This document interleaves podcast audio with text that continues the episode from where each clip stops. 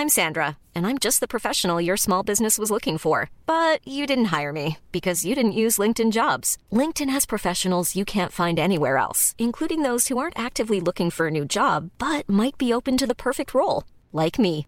In a given month, over 70% of LinkedIn users don't visit other leading job sites. So if you're not looking on LinkedIn, you'll miss out on great candidates like Sandra. Start hiring professionals like a professional. Post your free job on linkedin.com/people today. Gintong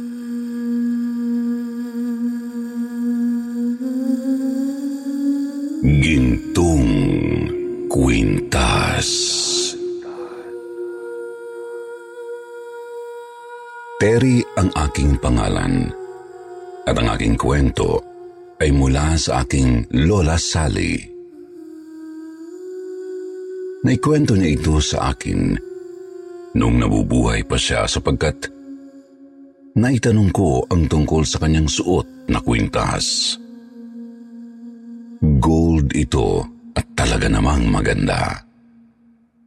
Isa itong solid gold ball chain na may 18K gold. 14 inches ang haba at may timbang na mahigit 20 grams. Takaw pansin ang kwintas na yun dahil pangyayamanin talaga ang itsura. Dahil sa aking tanong kung kaya't ikinwento niya sa akin ang kung saan nagmula ang kwintas.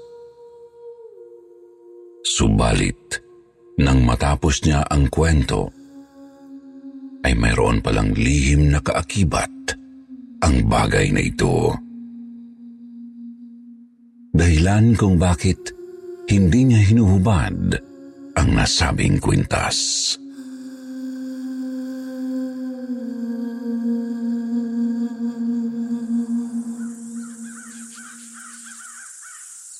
Nasa tapat daw siya ng bahay nila noon kasama ang kaibigang si Rebecca. Tuwing hapon ay tumatambay sila sa harapan ng bahay upang magkwentuhan. Magkakapit bahay silang magkakaibigan kasama si Mika. Pinag-uusapan ng dalawa ang pagkamatay ng kapitbahay nilang si Aling Edna. Para daw itong sinakal, pero walang bakas ng kamay sa leeg. Nakangangaraw ito at nakadilat pa ang kanyang mata nang makita sa sariling kwarto na wala ng buhay. Halos lumuwaraw ang mata ng ginang na tila ba matindi ang pagkakasakal sa kanya.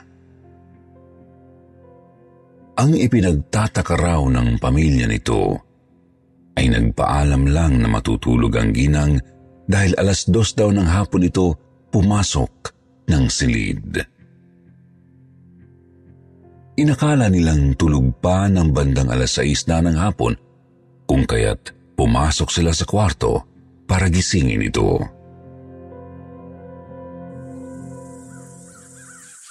Habang nag-uusap ang dalawa, ay dumating ang kaibigan nilang si Mika.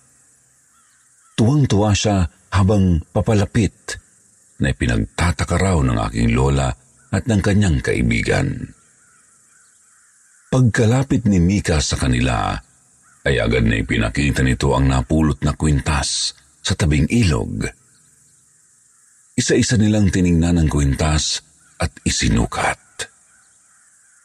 Tuwang-tuwa ang magkakaibigan. Dahil nga gawa sa ginto ang kwintas, nagkasundo sila na pumunta sa mag-aalahas upang ipasuri ang naturang kwintas. Nais din nilang malaman kung totoo ba itong ginto at kung magkano ang halaga nito kung sakaling kanilang ibebenta. Halos lumuwaraw ang mata ng magkakaibigan nang malamang 18K gold ang kwintas at maaaring ang ibenta ng mahal dahil mahaba ito at mabigat. Habang pauwi na sila, ay pinipilit ng lola ko na hiramin ang kwintas, ngunit ayaw naman ng kaibigan niyang si Mika. Kinabukasan nagkwento si Rebecca sa kanila.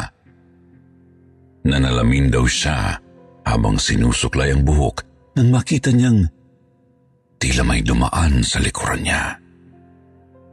Mabilis lang itong naglakad, subalit nagtaka siya dahil mag-isa lamang siya sa silid.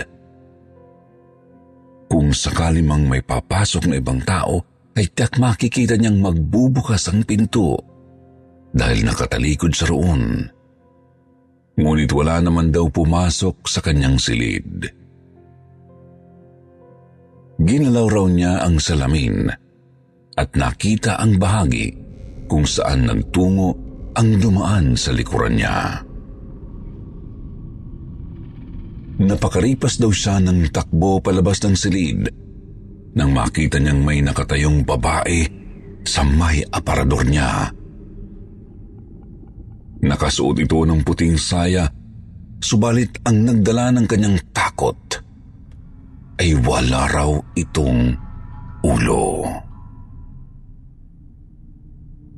Halos hindi naman makapaniwala sina Lola sa kwento ng kaibigan nilang si Rebecca.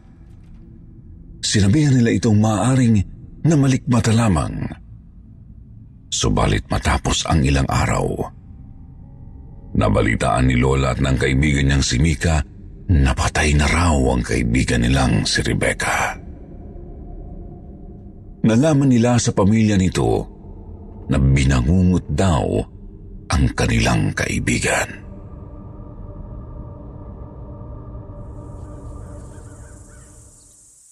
Nang mailibing na ang kaibigan nilang si Rebecca, pinuntahan daw si Lola ng kaibigan niyang si Mika. Ibinigay raw sa kanya ang kwintas. Labis daw na nagtataka si Lola sa sinabi ni Mika sa kanya. Alam niyang ayaw ipahiram sa kanya ang kwintas, kaya nag-iisip daw siya kung bakit ibinigay sa kanya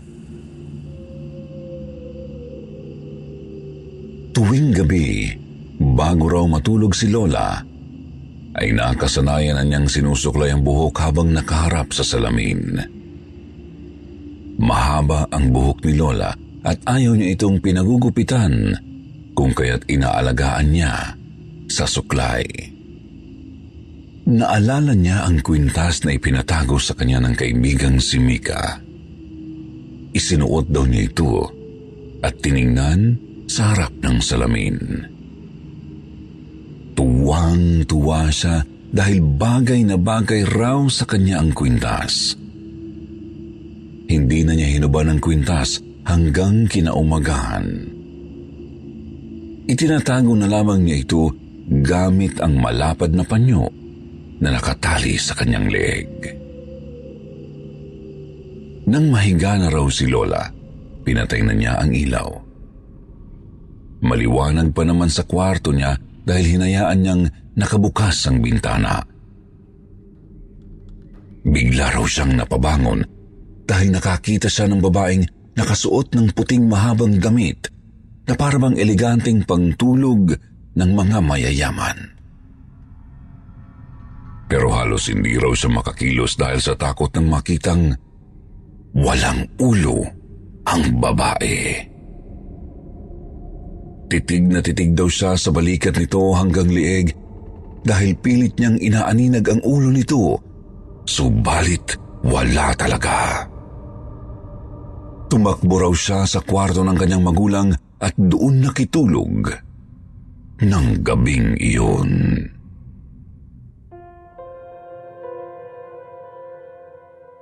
Kinabukasan pinuntahan raw ni Lola ang kaibigan niyang si Mika upang ikwento ang nangyari sa kanya.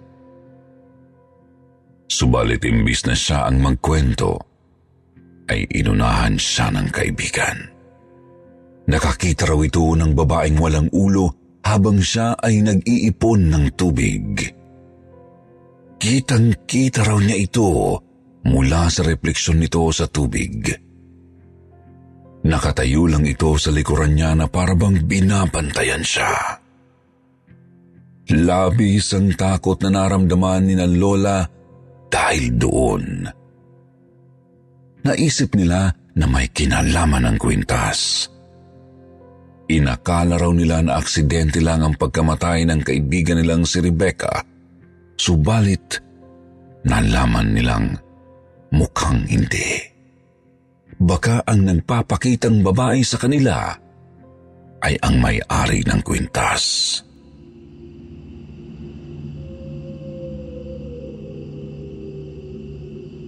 Noong ikalawang gabi naman daw, halos hindi raw makakilos si Lola at hindi rin makakain nang malaman niyang namatay ang kaibigan niya na si Mika. Sumama raw ito sa mga pinsan niya upang maligo sa ilog. Nalunod daw ang kaibigan niya na pinagtatakan niya dahil sanay itong lumangoy. Nalaman na lang daw ng mga pinsan nito na lumulutang na ang kaibigang si Mika sa ibabaw ng tubig. Nang dalhin daw nila sa pampang, dilat daw ang mata nito at nakanganga. Nakahawak daw sa kanyang lieg na parabang sinasakal ang sarili. Matapos ang ikasyam na gabi ng kaibigan niyang si Mika, nakatulog daw siya at napanaginipan ang mga kaibigan niya.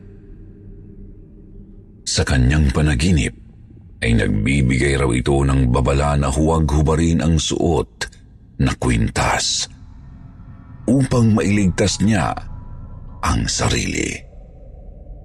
Habang kinakausap raw siya ng mga kaibigan niya sa panaginip, ay bigla raw silang tumakbo dahil hinahabol ang mga ito ng babaeng walang ulo.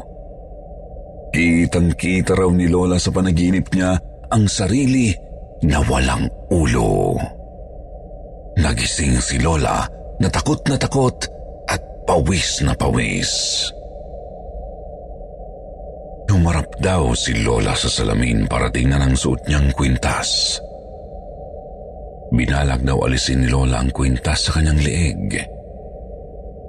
Pero pinangungunahan siya ng takot. Naisip niya na baka pag inalis niya, mamamatay rin siya kagaya ng mga kaibigan niya.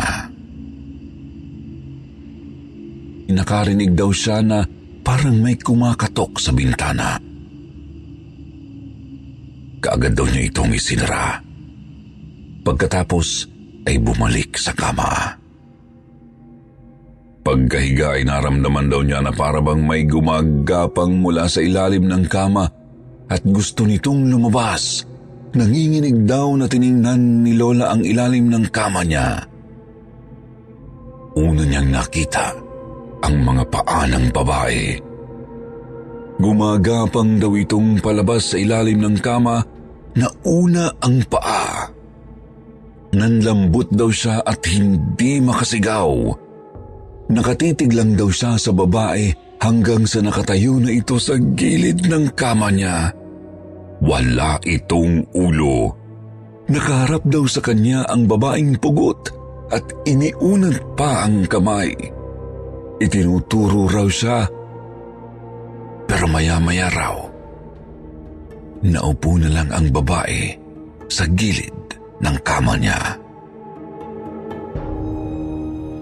Ang sabi sa akin ni Lola, mula raw noon ay binabantayan na siya ng babaeng pugot ang ulo.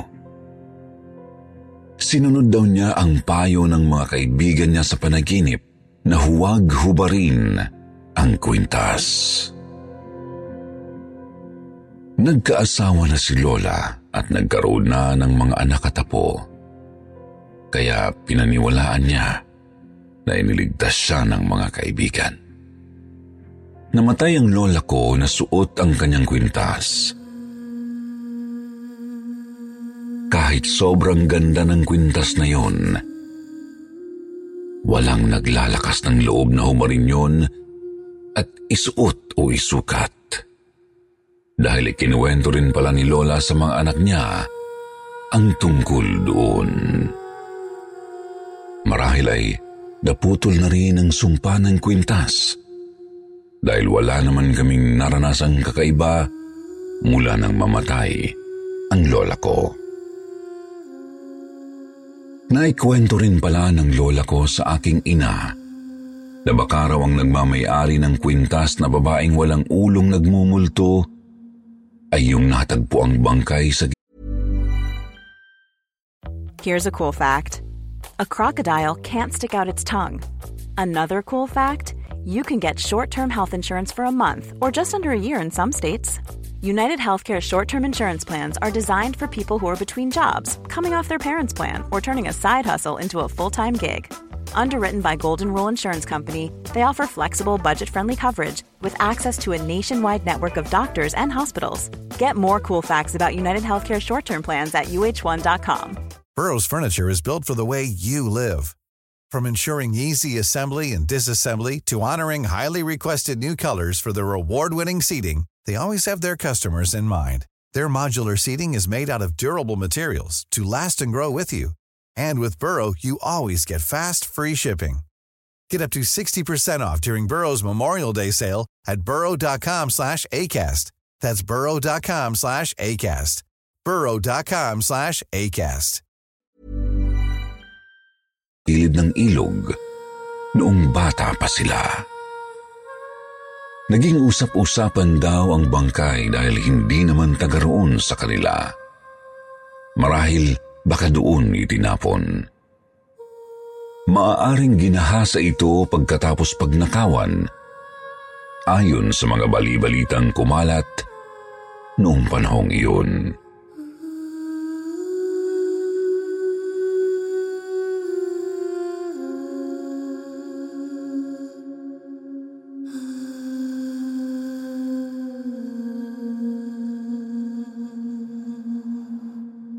Kamay sa double deck.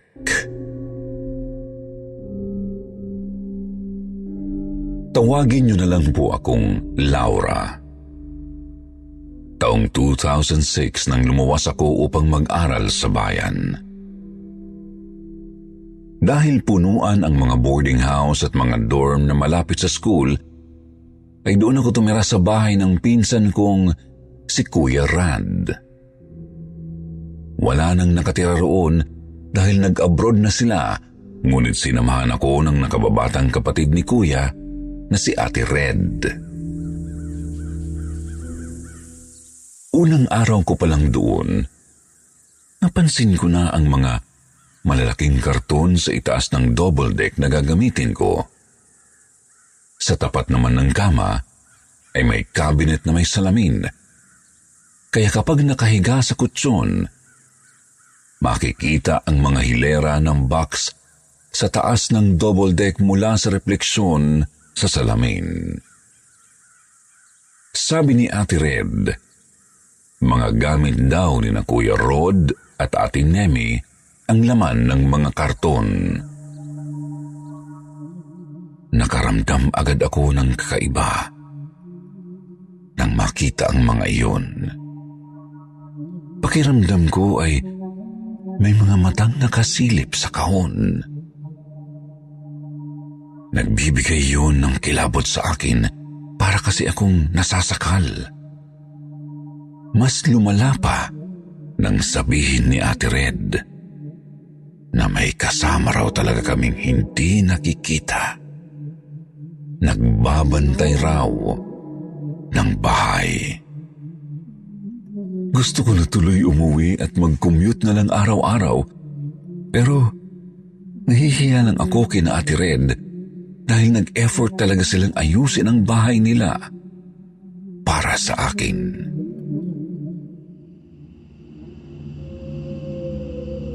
Unang gabi, kahit late na kami pumanik sa kanikanya naming kwarto, hindi pa rin ako makatulog.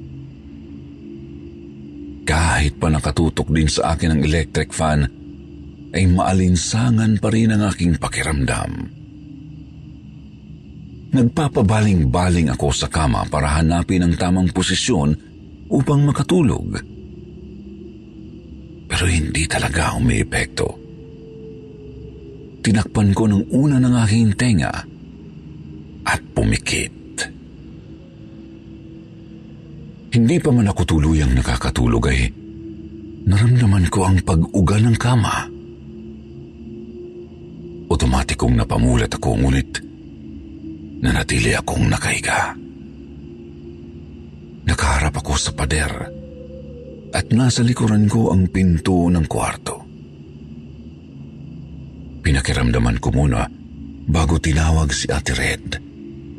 Pero walang sumagot. Umuga ulit ang kama na parabang may nagpapabaling-baling sa itaas.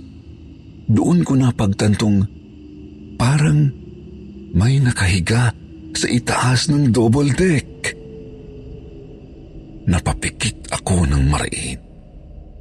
Ayaw kong lumingon.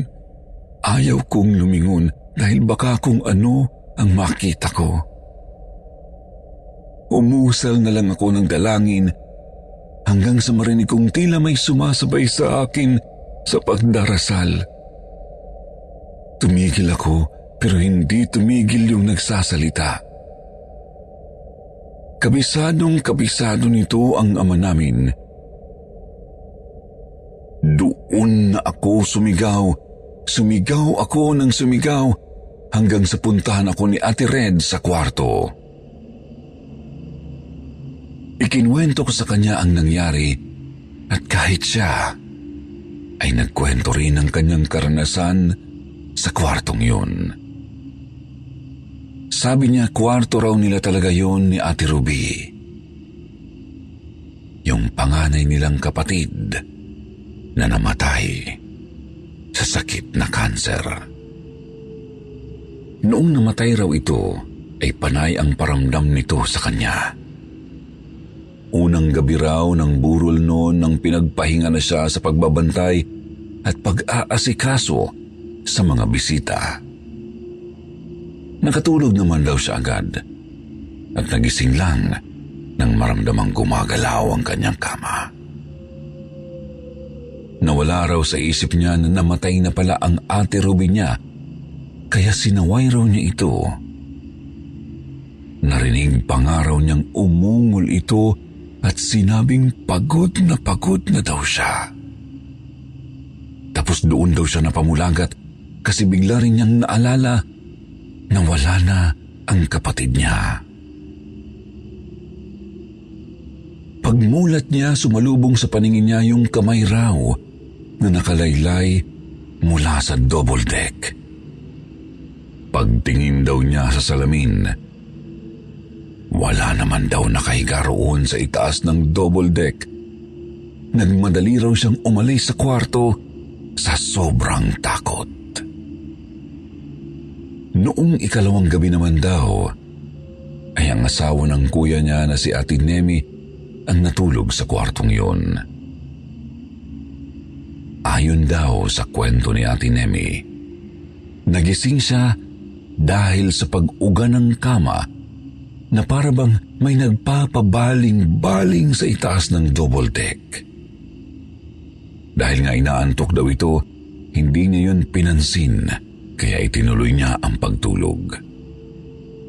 Pero habang tumatagal ay mas lalo raw umuga ang kama na may kasama ng pag-ungol ng babae at pag-iyak na parabang nasasaktan. Tapos narinig din daw niya na sinabi ng babae na pagod na pagod na siya.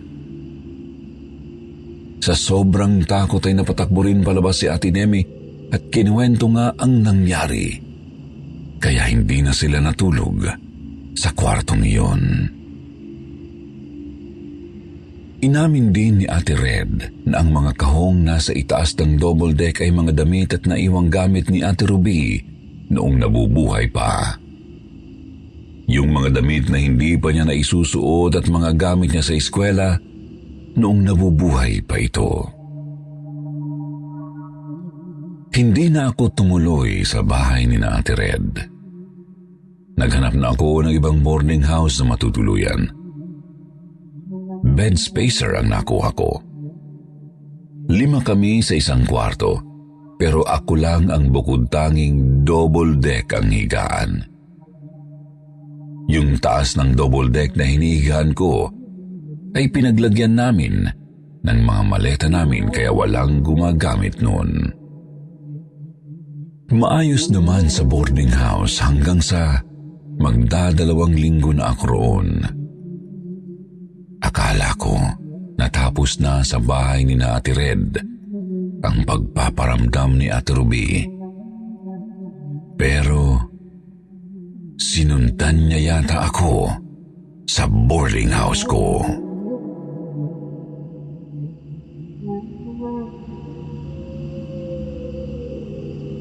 Naalimpungatan ako dahil sa pag-uga ng kama. Akala ko pinagtitripan lang ako ng mga kaboardmates ko kasi nauna akong natulog dahil nga masakit ang ulo ko. Pagbaling ko sa kanila ay nakita kong tulog silang lahat. Hanggang sa may biglang lumawit na kamay mula sa itaas ng double deck na hinihigaan ko. Napasigaw ako sa gulat at napatalon sa sahig dahil doon ay nabulabog ang mga kasama ko.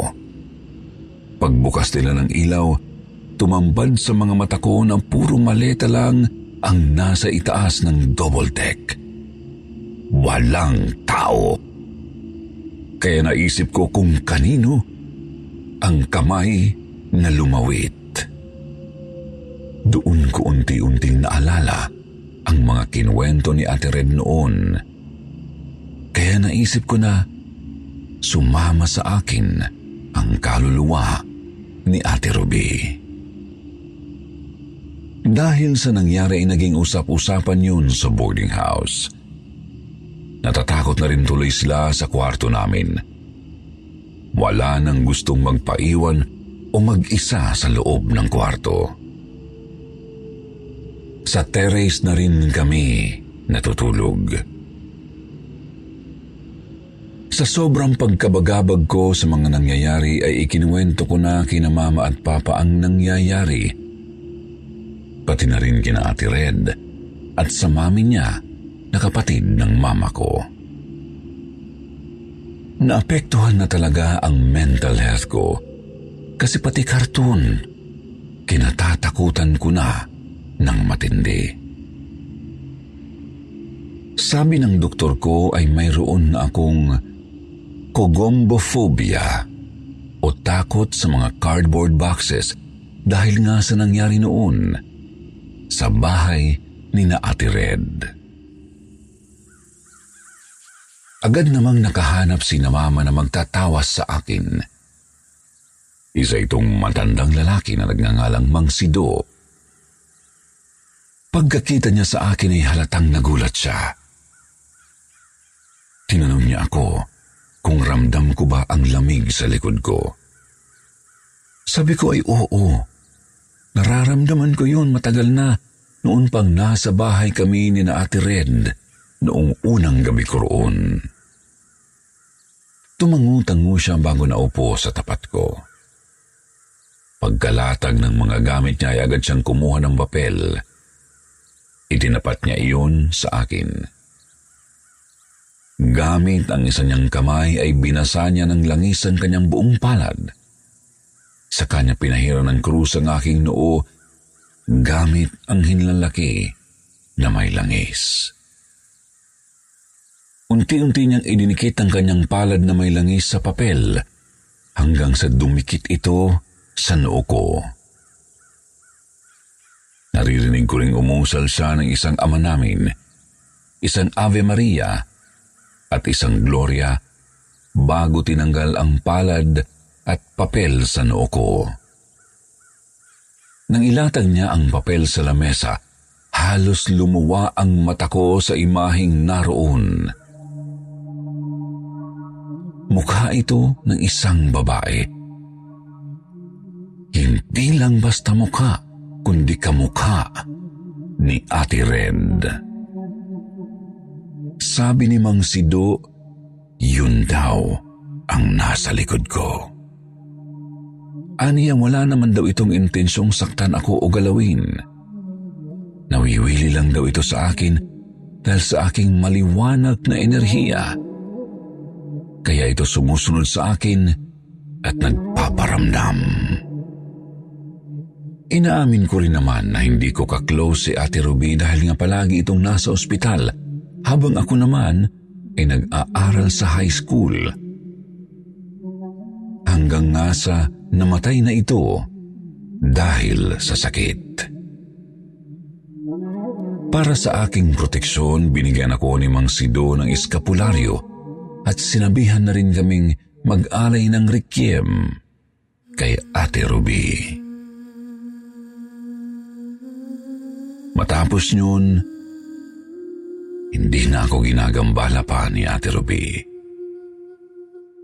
Palagi rin namin siyang inaalayan ng requiem tuwing misa ng linggo.